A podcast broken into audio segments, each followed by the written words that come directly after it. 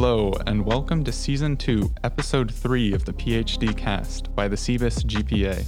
I'm Micah, and today I'm joined by my co hosts Meghan, Ahmad, and Nate, along with special guest, Professor of Biomedical Engineering, Dr. Eric Ledet. Dr. Ledet, we're really excited to have you. Could you tell us a little bit about your career and your projects in industry? Yeah, thank you very much. I, I really appreciate the invite to uh, participate um, in the, the podcast. Um, I've enjoyed listening to many of the other sessions that you guys have done, so I, I really appreciate it. Um, so, I'm a professor in biomedical engineering at RPI, where I have been for the last uh, 16 years. Uh, prior to that, uh, I worked in orthopedic surgery at uh, Albany Medical Center Hospital, Albany Medical College, and ran the research lab there for orthopedics. I did that for nine years. Um, I have a bachelor's degree in mechanical engineering. So my, my career, my research has primarily been viewed through a mechanical engineer's lens, so to speak. I earned that from the University of Arizona, which is where I grew up. And then I came to upstate New York because I heard that the weather was so much nicer up here than southern Arizona. So I came up to, uh, to upstate New York to do graduate school at RPI. And so I have my master's and PhD in biomedical engineering from RPI. And I think um, when I was working at Albany Med, uh, we were as very translational research, uh, you know, meaning work that was in a very short period of time was expected to go into the, the clinic. Mm. And so a lot of the work that we were doing was working with industry. And so, although I was in uh, on the academic side, I was working with teams who were product development, research and development teams in industry, and that included oftentimes people who were very concerned about the regulatory aspects of what we were doing, uh, mm-hmm. uh, all medical devices related to orthopedic surgery. So people who are interested in the regulatory aspects, people who are interested in marketing, mm-hmm. um, people interested in the in the quality, you know, part of things. And so even though I was the academician on a team, um, got to see what a lot of those different roles were and sort of what a, a team doing product development was uh, was comprised of. Mm-hmm. And then uh, probably about maybe around 20 years ago, around the year 2000, I started doing some consulting work and first did consulting with some of those larger mm-hmm. companies, helping again with uh, primarily research, but being part of these teams. And then ultimately started working with medium sized and then and then later on doing consulting for startups as mm. well. And that largely kind of took the the stigma, if you will, out of startup companies. I right. learned how you actually start a startup and mm-hmm. what's involved and how important it is to, for example, find a good lawyer and right. things like that. And uh, so while I've had my entire career in academics, I have gotten a lot of experience and exposure in industry. And then ultimately, um, I guess about eight, nine years ago now, got involved with my first startup where I was a principal in that, mm-hmm. and now have been involved in uh, three different uh, medical device uh, startups over the last, uh, whatever it's been, eight or 10 years or so. Wow. So now, just to jump off of your point there, you mentioned needing a lawyer. I, as a PhD student, so far have never never needed a lawyer in my life. I hope so. so. where where am I going to start to need a lawyer? Do you think? You know, it's, I, I think that um, you know a lot of it depends on the path that you take with your career. Mm-hmm. Right. So obviously, the world in academics, if you choose an academic career, again, I started mine working in a hospital mm-hmm. in a mm-hmm. clinical environment. Yeah. That's a little bit different than being in a university, but right. still an academic career versus going into industry and let's say working for a huge company, you know, huge corporation, mm-hmm. versus going to work in a startup, mm-hmm. right? Mm-hmm. And so the environment and the skills that are needed, you know, those are all biomedical engineer, you know, realms that a biomedical engineer can go into. Mm-hmm. But the day to day work, the skill set, and the interactions with people who are, let's say, non biomedical engineers, that mm. will vary from scenario to scenario. Right. In the startup world, eh, you know, it's really important to have a lawyer involved immediately. Just as an example, mm-hmm.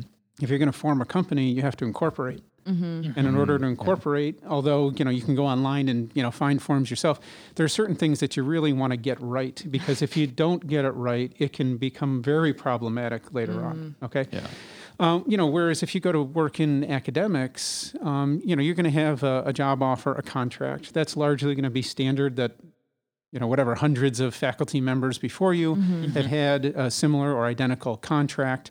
Um, maybe you want to have an attorney take a look at that. Mm-hmm. But largely, interactions with attorneys will be fewer and, and uh, farther between. Mm.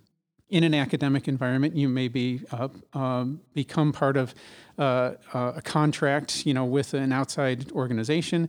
In which case, you may sit down with attorneys there, and then of course there's the whole realm of intellectual property. Yeah. And yeah. no matter which one of those scenarios you're working in, if you're developing something that is potentially patentable, then working very closely with intellectual property attorneys is is uh, you know part of that world and can be very beneficial um, to doing that. So so a lot of it depends on the direction that one takes in their career. Uh, and that's you know that's just lawyers you know that's that's Yeah. sort of one uh, set of professional um, you know expertise outside biome- biomedical engineering that a biomedical engineer may be dealing with on a day-to-day basis So, Yeah. if you don't mind me going off of that for a second, uh, academics are typically viewed uh, as you know working in a silo. So every lab or every group or anything like that is typically like you just this you do your own work, you go home, and that's like the general like the research skill that you develop tends to be limited to that. How do you develop that skill set to be able to talk to a lawyer, a surgeon, a investor of some sort? Like where where does that start? When and where does that start, in your opinion? Yeah, so that's that's a really good question, and I think you know academics is especially lately, right? m- Meaning in the last, let's say, the last five or ten years, mm-hmm.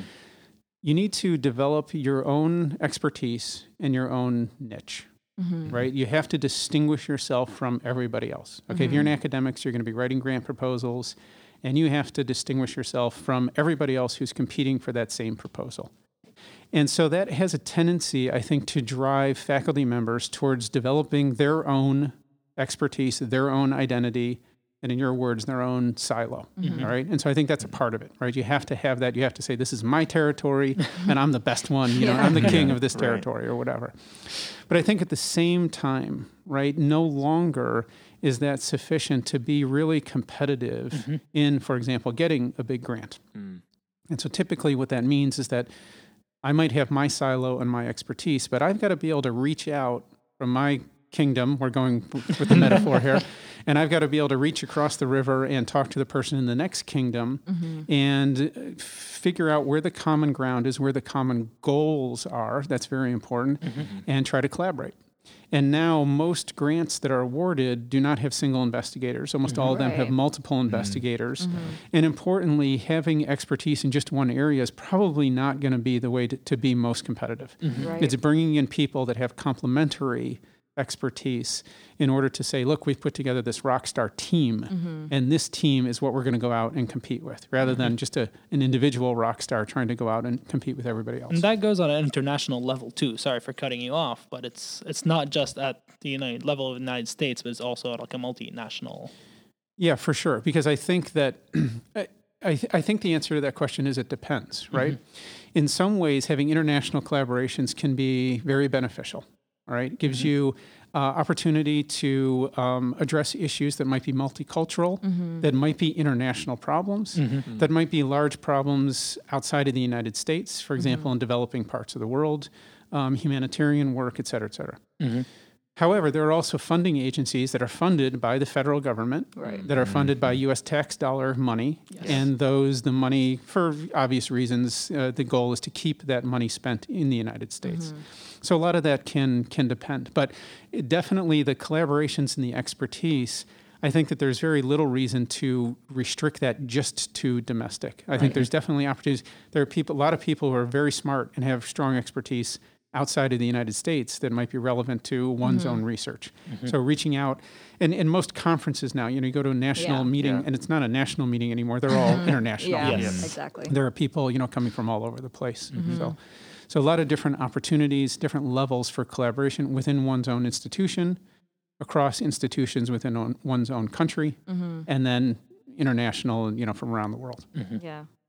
I, I had a question actually related to what Micah was asking, but do you remember the first time you had to speak to a lawyer through one for one of your companies? Is there a story associated or like, you know, what was that first interaction like where you're like, I need to, you know, approach an attorney and, you know, discuss something? And was that kind of daunting because you hadn't done it before? Hmm. Yeah, so I think I think my first experiences in working with attorneys were in the academic environment. Oh, okay. And okay. as I said early in my career, mm-hmm. I did a lot of research that was relevant to industry. And so there were a lot of agreements and contracts with industry. And I can remember um, getting involved uh, in one of those discussions. Most of them, you know, pretty much the company would say, here's the agreement that we want to have. I would send that over to the appropriate, you know, administrative office on campus or at the hospital. And somebody there would review it and they would have all these red lines, and I didn't pay too much attention and then sent it off. And, and actually, just as an aside, you know, one of the things I think that's very interesting, right, and, and part of what we're going to discuss today is about communications Yeah. Yeah. Mm-hmm. right? And so, you know, how do you learn lawyer speak? Mm-hmm. How do you learn legal speak? You know, mm-hmm. whatever. And that's Exactly. a whole different language. Yeah. Yeah. And so those first, you know, how many ever contracts that came sort of through my, I was going to say across my desk, but it was literally through my inbox, Yeah. right? and I passed along, I didn't pay too much attention. Mm-hmm. And then what I started doing is I started paying attention. Right. And, you know, a five page legal contract is not too bad. When you get to like a 25 page Right. legal contract, I recommend that if you have insomnia, because it's that can help. But there are certain, you know, sort of boilerplate things, standard language that's in there that you don't really worry about too much. But then I noticed that there are trigger points. There are mm-hmm. things that one side's lawyers would flag and try to push back against the other side's lawyers. Mm. And there is where I started paying attention. Sure. Okay. Yeah. And then you sort of learn what's important and what's not. Mm-hmm. Um, when you get to the end of an agreement and, and maybe there's a dispute or there's a miscommunication or whatever, and then it reverts back to the legal agreement, then you're like, oh, that's why it's important to have lawyers. Mm, right. And so after doing that a number of times, even something like a non disclosure agreement, yeah. Mm-hmm. right? Which all of us will see, regardless of which mm-hmm. path we go down. A non-disclosure agreement. There are certain provisions in a non-disclosure agreement that you say, "Fine, it's it's fine. I will sign it." There are other ones that, after you've gone through a number of them, Yeah. or after you've talked to a lawyer, you learn what some key legal terms are in there. For example, the duration of the agreement. Sure. Right. If you ever see an agreement that says the duration of this agreement is 100 years, it turns out that that will never hold up in court. Right. And I'm not a lawyer, so I'm not going to get into the details of that. But you know, you look for things like that, like how long do Right. Mm-hmm. I need to be responsible for maintaining the confidentiality? 2 years, three years, five years, 100 years. You know, yeah. Mm-hmm. um, and so going back and forth, looking at those agreements, you start to pick up the language, learn what stuff uh-huh. means. I was never shy about asking questions, mm. right? Mm-hmm. And then I remember going in to answer your question to a negotiation. Yeah. All right. And it was going to be the university and the company and going mm-hmm. in to negotiate some of these terms. And I was really uptight, you know, Yeah. about this. And I, I really wanted the I really wanted things to work out Yeah. because it would benefit my my research and my relationship with the company.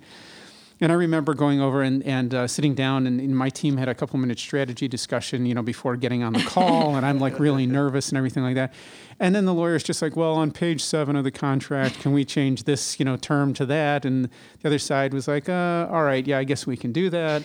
and then, you know, and there were things that were pretty easy for one side to concede, and there were some things that were not so easy. Hmm. And we went back and forth and back and forth. And I had a couple cases where, after going back and forth, we came to an agreement. I also, unfortunately, had a couple cases that went back and forth, and there was no agreement. Oh, really? Hmm. And ultimately, the company said, you know what, we can't come to an agreement, so we're going to pull our sponsorship. Hmm. Wow. And it's disappointing, Yeah. but I think the probably the, the most important thing that I learned and that I would recommend to a young person who's starting their career is going into um, new employment. Understand what your institution or your company's IP policy Yeah. is Yeah. right? So I have a startup company, um, which I'm happy to talk about. And I started that with two other people whose primary appointments, all three of us were in academics at three different institutions. So my institution at that time, RPI, the po- IP policy basically is um, anything that you develop using university resources belongs to the university. Yep. My partner, uh, who's in a medical center, his institutional policy was anything you develop belongs to the hospital. And their justification is that they create the intellectual environment that allows these things to happen. Wow. And my third partner, his university, which is not a, a tier one uh, research tier one university, Right. they didn't really care. They're like, "Yo, you have IP, you know, you take and do whatever you want with it. That's Wow. nice. We, we will help to promote it, you know, or whatever." Well, that's nice. So three very different policies for three partners in the same um, company. yeah. So so going into circling back, it, I wasn't really surprised when those negotiations broke down. Right. Because I knew what my university's IP policy was, and while I was hoping selfishly that that there would be an exception made to that, it got to a point where the university would have really had to have um, sort of uh, uh, buck to their own IP policy in mm. order to to make this contract happen. Right. So mm-hmm. so I was nervous going into those discussions. Largely, I sat there quietly for the first several, and again, then you sort of figure out the language. You figure out what's important to the attorneys, mm-hmm. and then uh, you know I can say for the last several years I'm not quiet when I go into discussions like that. You, you know, once you once you understand the language, then it's it's like a maturity thing where you you know my fear of asking a really stupid question or of sabotaging myself Right. that diminished a lot. Okay. And although there's, I'm not a lawyer, and there's still a lot of things that I don't understand Mm-hmm. about contract law, I feel comfortable enough that I'm not going to ask a really stupid question, Right. and that I may have something to offer to the negotiations. Yeah. So yeah Okay. Huh. I feel like that's a lot of that stuff is really daunting from a grad student perspective that is interested in going into industry but not necessarily doing industry research. So that for example, me, I do want to go into industry, but I don't necessarily want to be on the bench. So, you know, looking into more consulting or venture capital, but having absolutely zero background in it other than, you know, hearing from faculty like Dr. Ledet talking about their experiences. So I don't know if you have any suggestions for grad students that are interested in that side of, you know, research and biotech commercialization on, you know, how to kind of pick up that lingo or pick up some of the skill set needed. And that goes back to our communication point, right? So I don't know if you have any thoughts on that. yeah, yeah, that's it's a really good point. Um, and I think that some of that stuff can be scary just because it's unknown. Yeah. You know, Exactly. Um, and and I think that luckily, um, and I, I actually think COVID helped this a little bit. You know, there are, for example, um, startup groups or entrepreneurship groups. Mm-hmm. And so, for someone who may be interested in going down the path of entrepreneurship or even going into a VC and being an analyst, you know, or something like that, Mm-hmm. yeah.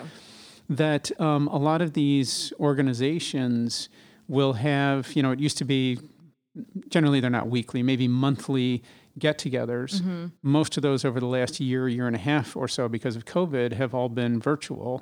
So a lot of them are recorded. And so there's opportunities to go and listen into some of these discussions. Yeah. You know, some of them are uh, on very specific topics. So, for example, I went to one that was not the most interesting, that was on um, in liability insurance for a clinical trial. Huh, All right, so my startup company is about to start a clinical trial, Right. Right, which is you know very intimidating, exciting, super exciting, Yeah, and for sure. intimidating at the same time. Mm-hmm. And one of the things we need to know about is having liability insurance, so that if something goes bad, you know, with the patient, what do you do? Yeah. Yeah. Well, I'm a biomedical engineer. I must have missed the day in class that we talked about, you know, clinical trial liability insurance. so, you know, there recently there was a seminar that was very specifically on that topic. Mm, All right. So again, maybe not the most exciting topic, but Yeah. and, and I think that after going through, so uh, in our local community here in, in upstate New York, there are a couple of organizations, um, uh, including RPI, that has the the um, Severino Center, the, the Yep. entrepreneurship center here, um, and they have seminar series and speakers Yeah. come in and events.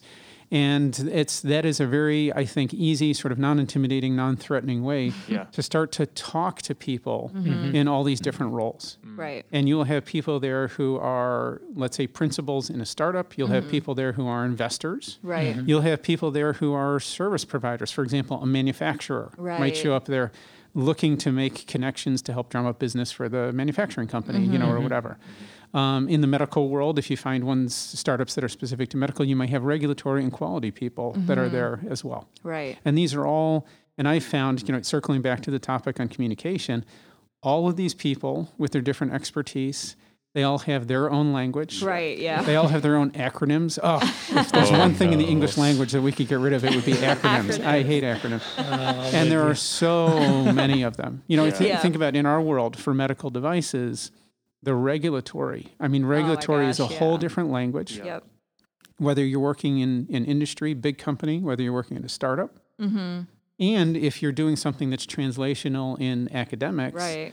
knowing and understanding what these regulatory terms mean Mm-hmm. and being able to talk to people, even if it's not talking directly to the FDA, being able to talk to people who are regulatory experts, that's a whole separate language also. That's true. And again, getting involved in some. So, if through the university there are seminar speakers that are come in, that, that, that come in who have these different expertises, if there are courses that are mm-hmm. taught where they have seminar speakers that come in or guest lecturers come in, mm-hmm. Mm-hmm. that's a time not only to go in and listen Yeah. to start to understand the lingo, but then also to make that connection. Mm-hmm. Yeah. So that the first time you're trying to get into a regulatory Mm-hmm. world, you can say, "Oh, I met that speaker who came in two years ago. She said I could reach out to her, Right. and I have her email address." Right. And then you send a very, you know, you just sort of lob a very benign email over, yeah. and it's a good way, non-threatening way to start to to learn these things. you know. Yeah. it's more than any one person, you know, can learn certainly overnight. of course. Yeah. But if you're gonna if you're gonna play in these domains, Mm-hmm. it's important to know the different roles and to at least be able to communicate with those Yeah. people, right? Yeah. And and I was lucky. I started my career uh, working in, with a group of surgeons. Yeah. And so the very first language, so to Right. speak, that I got to learn outside of engineering was medicine. Mm-hmm. And when you can talk to a physician and you know the difference between anterior and posterior Yep. and proximal and distal, that makes a huge difference in the ability to communicate with them. Yeah. Right. Yeah. Talking to a regulatory expert and knowing the difference between a class one, class two, class three medical Right. device or 510K pathway or whatever, that makes a huge difference Mm-hmm. in the ability to communicate with them. Talking to a patent attorney Mm-hmm. and knowing what prior art means Yep. and, you know, and, and how to understand a claim in a patent. Yep. Those are all things that can make those discussions either. Am I an expert in any of those things? Absolutely not. Right. Yeah. But I have tried to, in some Mm-hmm. cases, I think I've succeeded. In some cases, I have a way to go. I've tried to raise my understanding and my ability to communicate with those people enough Mm-hmm. so that I can interact with them. I can capitalize on their expertise without having a big gap mm-hmm. between us. Mm-hmm. Right. So no big moat between castles, right? we have a bridge between the two castles. Yeah, that was a terrible metaphor, but yeah, we got to keep it up. yeah, we're going there. We're going there. Um, I, I had one that I've been wanting to ask you. It, it could be kind of a spicy question, I guess, but um, as as as someone, you know, you're in academia, but you also have you also work in industry, and you also have worked on the clinical side, and you have connections with um, hospitals. You know, I feel like in academia, there's kind of a stigma against research or like grad students going into industry. Maybe not as much anymore, but there definitely was a, a while ago. And has it been difficult for you to work in all of those sectors? And has there ever been any issues Resistance. Or resistance? exactly. That is spicy. so I will answer your question. Let me tell you a story first, if, you Okay. if you will allow me. So Yeah. my first two PhD students, uh, we'll call them Glenn and Mary Beth. Okay. All right. so Glenn came uh, and joined me to do his PhD. Mm-hmm. Um, he had, uh, after his bachelor's, had worked for a year in Okay. industry. And uh, he told me from day one, when I want to earn a PhD, and when I get done, I'm going into industry. okay. Yeah. All right. And for five years, he told me, I'm going into industry, I'm going into industry, I'm going to. Okay. Mary Beth came in and she told me, I love to tutor. I did it when I was an undergrad. Okay. I, lo- I want to be a TA as much as I can as a grad student. Both my parents are high school teachers. Oh, wow. She's like, I definitely want to go into academics. You mm-hmm. know, that was Yeah. it. And so the whole, fa- I mean, the entire time, right? For five years, I heard from Mary Beth, I want to be a professor. For five years, I heard from Glenn, I want to go into industry. And you know the way that the story is going. Yeah. In Right. the end, yeah, they, yeah. they flipped. They flipped. and Glenn ended up becoming a professor, and Mary Beth went to work for a big medical devices company. And mm. and so, um, from my perspective as a professor, if I put my professor hat on, I have always tried to make sure that my students, when they get done with their PhD, they have enough domain expertise, enough depth of knowledge, mm-hmm. Mm-hmm. so that they can compete with mm-hmm. anybody for grants. They have enough depth of knowledge so they could step into a classroom and mm-hmm. they could teach the mm-hmm. stuff, Right. right? And so they truly are experts. But also so that they have enough practical knowledge to be able to apply what they're doing and actually, I'll use a patent term here, reduce it to practice. In other words, it's not just mm-hmm. theoretical stuff, it's Right. knowledge that they can apply as well. Mm-hmm. Yeah. And so there was no bias towards Mary Beth to making her more theoretical. There was no bias towards Glenn to making him more um, practical. And in the end, both of them were able to, to manage that. Mm. So I, I think, you know, if you look at th- there are there are definitely faculty member, there are definitely professors all over the place Yeah. who feel like if a student, a PhD student of theirs, does not go into academics, that it's been a failure. Right. It's been yeah. their own failure, Yeah. the student's failure, or whatever. Right. Um, and then there are those, and I put myself into this category, who want to prepare a PhD student to do whatever it is that they want to do Mm-hmm. in the next phase of their life, be that industry, be it academics, be it a hospital, be it working in a national lab or Right. something like that. So I think that what I would suggest for anybody who is trying to decide on what lab they want to go into is to think a little bit about the career path. Now, in Glenn and Mary Beth's case, they had thought about it a lot, and they both ended up switching. But to to really understand what your advisor's expectations are and what their goals are for you Right. um, before you make a final decision Yeah. on Right. what lab you want to get into yeah. Yeah. And and really what is their emphasis you know going to be uh, Mm-hmm. for you. So do i think that there's a stigma? I think by and large no. Um, but there are pockets of faculty who may be a little bit more i'll say traditional in what they good way of think is uh, what a phd uh, in our case phd engineer or scientist should do with Mm-hmm. their education. Yeah. Yeah, so I, kind of a follow up question for some of the last comments that we were talking about. You know, we're talking about communication, communicating with people in different realms, I guess.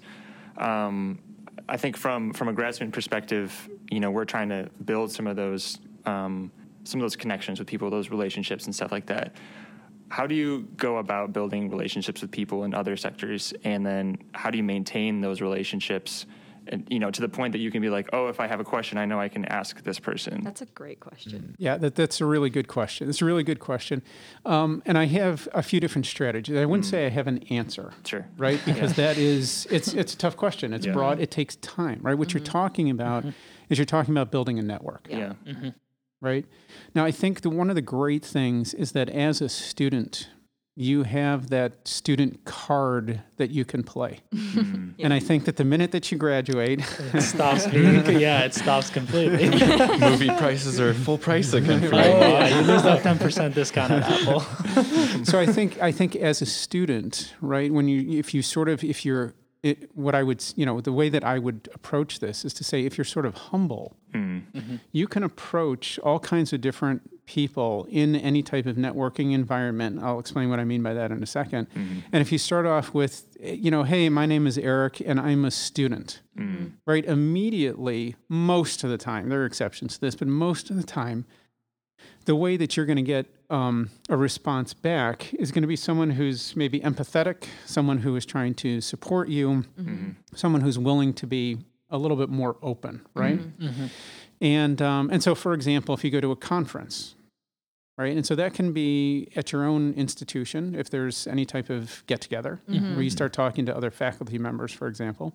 It can be at a regional meeting. Most regional meetings, at least in, in our field, are uh, student centric. They're Yeah. really all about giving students experiences, uh, making presentations, presenting posters, things like that. Or if you go to a national meeting or international meeting, um, you know, if you have a means of getting there, I would participate in every networking event, every coffee break.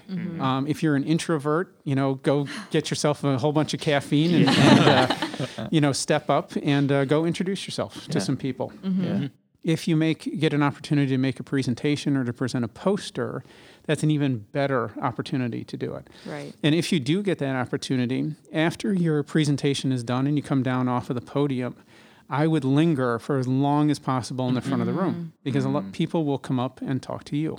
Right. Yeah. If not, then I would suggest you go and you find other people who are at the conferences, someone who's maybe uh, that you have a specific interest in, whose poster or presentation you thought was particularly interesting, Mm-hmm. and go and talk to them.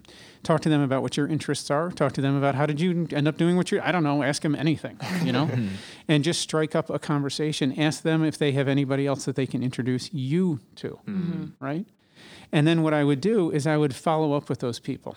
All right, now here's the caveat, right? I remember sitting at a table once having a conversation with a colleague, and I'm listening as this conversation is going on at the next table with a, a big wig, you know, in the society, a real uh, pillar in the society, and a couple of grad students, or I don't know if they're postdocs or grad students or whatever. And they introduced themselves, and there was a pleasant conversation going on. And then they literally started making demands of, so will you do this, and will you do that, and can you do that for Oh, me? no. and I thought to myself, that's not the way that you want to establish this Yeah, relationship, Yeah. right? What you want to do is establish some credibility, have some discussions with this person, Mm-hmm. and not make it, at least not make it obvious that you are just trying to utilize this as a connection, Mm-hmm. right? Is there legitimately some synergy there, something that you can offer to them Right. in exchange for what they may give back to you? Mm-hmm. All right. So I think that in our field, going to a conference or conferences and having these discussions, getting introductions from your advisor, getting introductions from other faculty members, mm-hmm. right? So mm-hmm. that you get introduced to their networks. And then some of the stuff that we were talking about before, going to other local community events such as mm-hmm. startups, like what we were, were talking mm-hmm. about before, startup events and things like that. Mm. So there's opportunities. If you're a shy, reserved person, and, and I am not an extrovert, I would infinitely rather get up in front of a room of a thousand people and make a presentation than to go into a room and say, "Oh, you got to go network," you know, during this coffee break. I would I would Yeah. agree with that. Yeah. but what I've learned is that those networking sessions are actually super important, right? And um, so, you know, as an engineer, you have to you have to try to come out of the shell and uh, and just talk to people. And I think you know what I have found is that um, at least in a local community like here in Albany in upstate New York, that um, it's a relatively small community.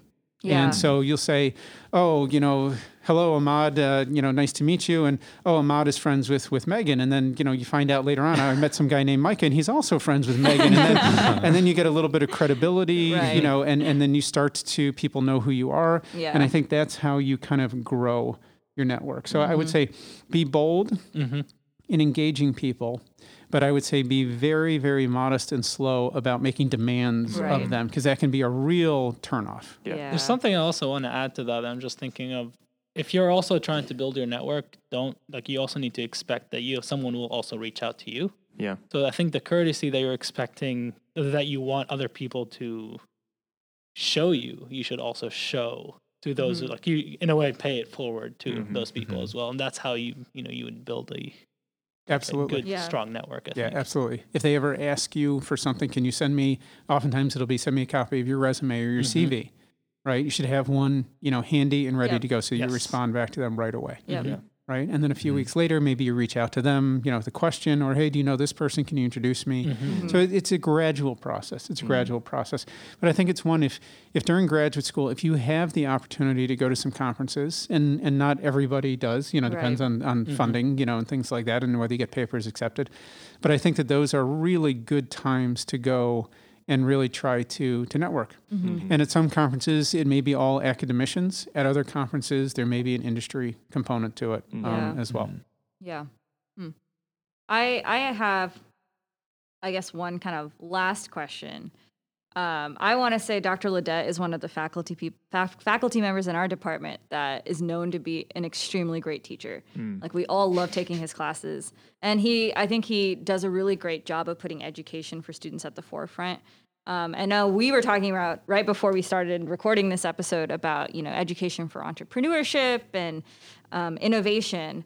Um, and I know some of the goals for our club, the CBIS GPA, is try to encourage grad students to think about more than just their research and think about where their career could go. And you know, we're setting up a series and events for that. But our issue is getting grad students to engage in that and you know take that time out of their research to a build a network or attend some of these events that like that you've suggested. Um, what do you have to say to grad students like that? How do you solve our problem, Dr. Ledet? oh no. So first of all, Meghan, thank you for your kind words. A plus for you today. Yay. I think that um, a lot of the attitude that a graduate student would have is going to be driven by the attitude that their advisor has. Yeah, that's true. Yeah. Okay. Yeah. Yeah. If, for example, what an advisor is really expecting of a grad student is the number of papers that you publish at the end or the mm-hmm. impact factor of a particular journal article or something mm-hmm. like that, that's a very different goal, for example, than saying, what is the value of your work? Mm-hmm. Okay, so let's say in terms we're biomedical engineers, right? So what is the value of your work with respect to how it's going to contribute to human health. Right. Mm-hmm. Okay, for example, I became an engineer so that I could actually make stuff. Right. I became a biomedical engineer so that I could actually help people with the stuff that I made. Mm-hmm. So if I publish a paper, okay, maybe that gets read by somebody who you know does something else, and and that uh, can help to have an influence, positive influence on human health. Mm-hmm. But to me, doing the research and then writing a paper at the end, that is a stepping stone Mm. to then continue on with the ultimate goal, which is to contribute to human health. Right. Mm-hmm. And so, if research is a stepping stone, and that's largely how I have always done my work and run my group in academics, um, if research is a stepping stone, then the question is, well, what comes after that Yeah. stepping stone? Yeah. And what I found is that oftentimes I'll go to a conference and I will look at a, a poster or something like that, and I'll be, wow, this is really interesting. And I'll say to the to the author, you know, the person standing next to the poster, what is the clinical application of this? Mm-hmm. And it's not so much if I get a response back and they say, you know, I don't know. You know, this is just basic research. That's that's okay. But when they look at me and they don't even understand what I'm asking, Yeah. Mm-hmm. that to me is something that I have a hard time comprehending myself. Yeah.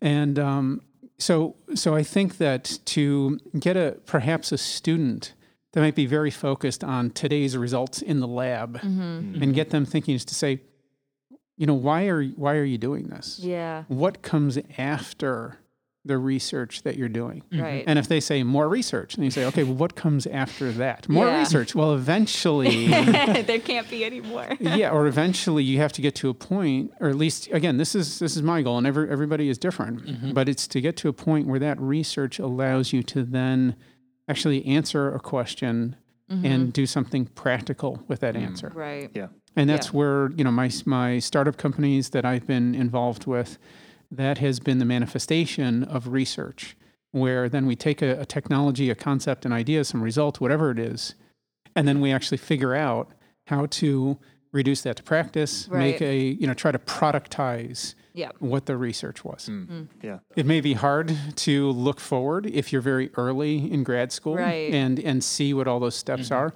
But I think a lot of it again is goes back to the advisor. And if the advisor says, "Look, we are w- the purpose of this research is to address this clinical problem, Mm-hmm. this clinical issue," then as a grad student, I want my grad students to always be focused on the clinical problem. Right. Yeah. Not so much what today's data shows, because that is a mere step Right. Yeah. to, to address that clinical problem, but to always be attacking that clinical problem. Yeah. So it's it's more of a mindset, Yeah. and I think uh, again, as a if a prospective grad student should be perhaps looking very critically, and and and quite frankly, just explicitly ask their advisor or their prospective advisor, what what is the goal of all of this? And Yeah. is, is there a time where we're going to get to a point where this might go into a clinic, where there might be a clinical trial, or there might be, you know, whatever? And I think I think that's important. I think that is a fundamental philosophical decision that an advisor makes, Mm-hmm. and uh, oftentimes the students are going to follow what what the advisor's lead is. right. like I do agree with you, but to a certain point. Like this is where I might I might disagree with you on that one. I think like yeah, well, an advisor does carry a specific like uh like a weight in that decision. I also think the student they have the responsibility for they have a responsibility to themselves to actually carry on uh what why they're here for. Ultimately, it's the you know there's a lot of writing involved in research, uh, what regardless of what the type of research that is, and that comes with an ability to make arguments and the ability to make arguments carries on to communication within academia and also i would like to believe you know i'd like to be an optimist here and think it carries on to even areas outside of academia. It's just the language is different. And so how how can a student realize that they have the ability to take their communication skills the arguments that they make and apply it? I think like a more of developing, uh, and I'm going to quote one of uh, Adam Grant's uh, books here. I Think again, the scientist mentality in a student. How can you like? How can an advisor develop that, and also how can a student develop that for themselves? Because it's this is a PhD at least is viewed to be more something that you're develop like you're working towards something. Yes, with guidance, but and training, of course. But there's also like an inherent uh, drive to it. Yeah, I, th- I think that's a really good question. You make a very good point um, as well. And I think that um, as as a project manager, let me say it that way, Mhm. right? Because this is both what I've done in my academic role as I've run a lab for now 25 years. I've run a research lab, and uh, and then also in my startup, you know, companies. Um, what I found is that it's sort of like driving a car, right? So when you're looking at the process, it's driving a car, right? So when you're driving a car, let's say you're driving a car at night, Mhm. okay? You're looking at what's right in front of you on the road. You got to make sure that there's no pothole, that no animal jumps out, you know, whatever. You got to be looking right directly in front of you. Mhm. You also have to be looking up ahead to know whether the road is going to veer to the right or to the left, you know, or whatever, and what's coming, speed limit, other traffic, you know, things like that. And then you also have to know, okay, in 100 miles, I'm going to make a left turn, and you know, to Albuquerque, you know, or whatever, mm-hmm. right? And so you, you sort of have these these three views. There's the immediate view of what's happening right now. There's what's coming in the short term, and then there's the really long term view also. Mm-hmm. I think that a lot of students have a tendency to look at the very short term, what's happening right under the headlights, mm-hmm. and maybe to look in the midterm, right? What am I going to be doing three months from now? Mm-hmm. Mm-hmm. I think perhaps to answer your question is what I would love to see every grad student doing is also looking at the navigation, Yeah, knowing absolutely. what the long term goals. Mm-hmm. And it gets back to what we were just talking about. Is there a specific clinical problem that we're trying to solve as a biomedical engineer? Hmm. And um, and if you if you ignore those long term goals, then everything is just about what are today's results going to mean and how does that affect what I'm doing tomorrow. Yeah. True. If grad students, students, anybody, focuses on that because you have to, can't hit a pothole, then it doesn't matter how far you are from Albuquerque. but if you focus both on that and you can also keep your your eye on the prize, Mm-hmm. which is the longer term goals, then I think inherently it maybe changes some of the decisions that you make in the short term, knowing what that long term goal is. Yeah. So what I would love to see is every grad student being able to have those different views, those different perspectives, and to have their advisors working with them to make sure that they have those different perspectives. Yeah.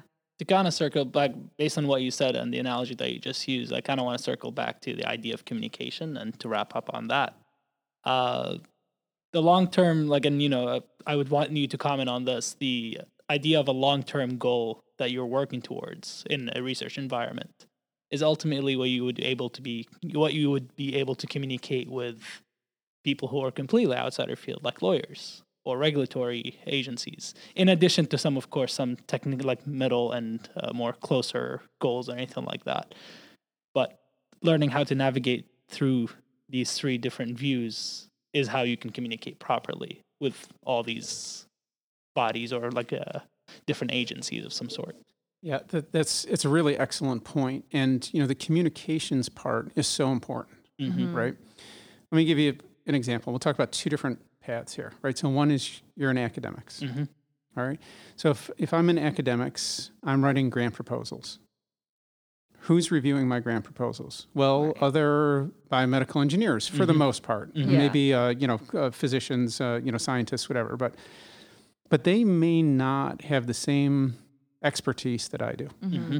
So my for me personally, as you guys know, my specific expertise is orthopedic biomechanics, and even further, if we drill down to the very point of the pencil, it's in spine biomechanics, and then I do orthopedic trauma as well. Mm-hmm. So when I write a grant proposal, let's say it's going to be something related to treatments for low back pain.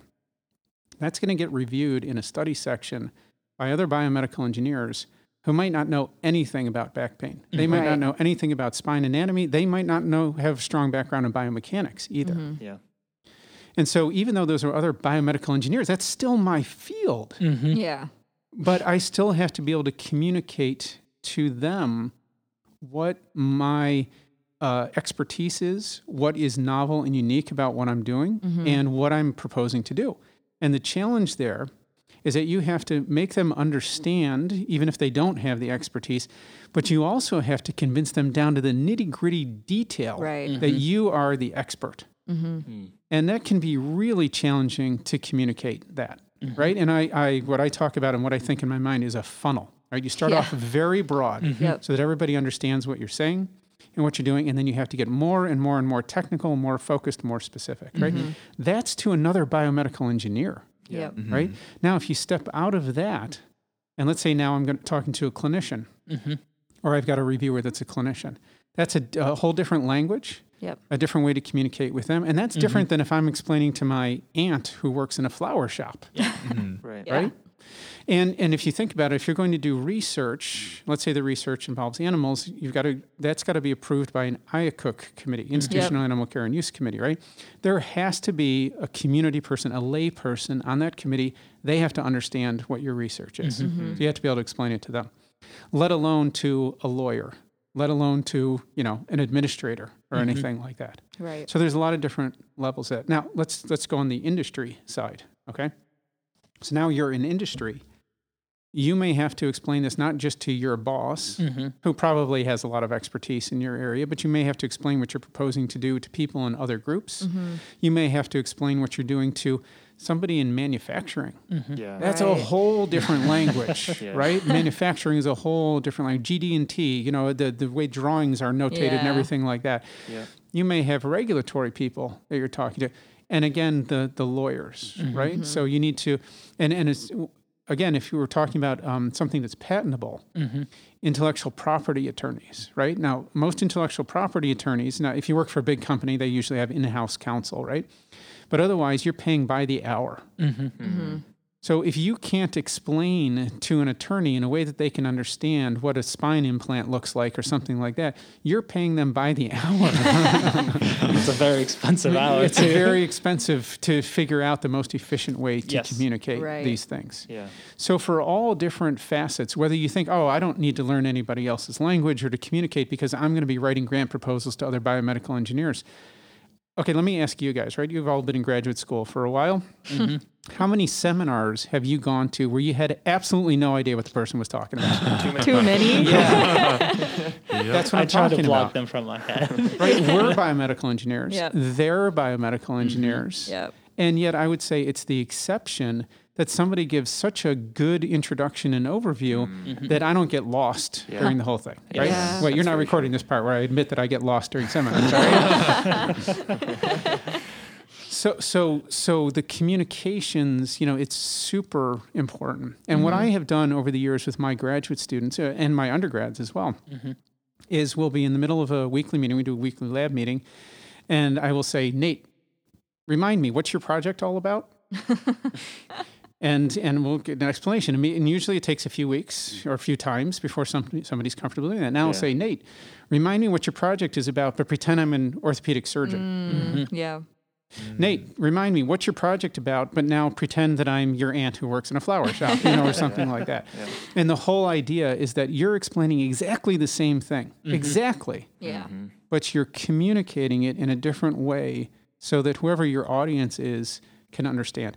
I think that takes practice, Yeah. Absolutely. whether it's to other biomedical engineers or whether it's to your aunt who works in a flower shop. Super important. Yeah. Love it. All right. Uh, any any last second thoughts before we wrap this one up? Haven't I talked enough already? Alrighty.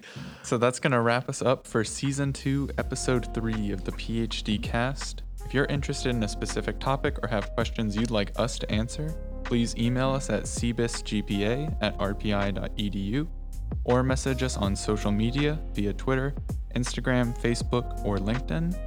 And with that, we hope that you know your proximal from distal and that all of your differences are significant. Have a good one.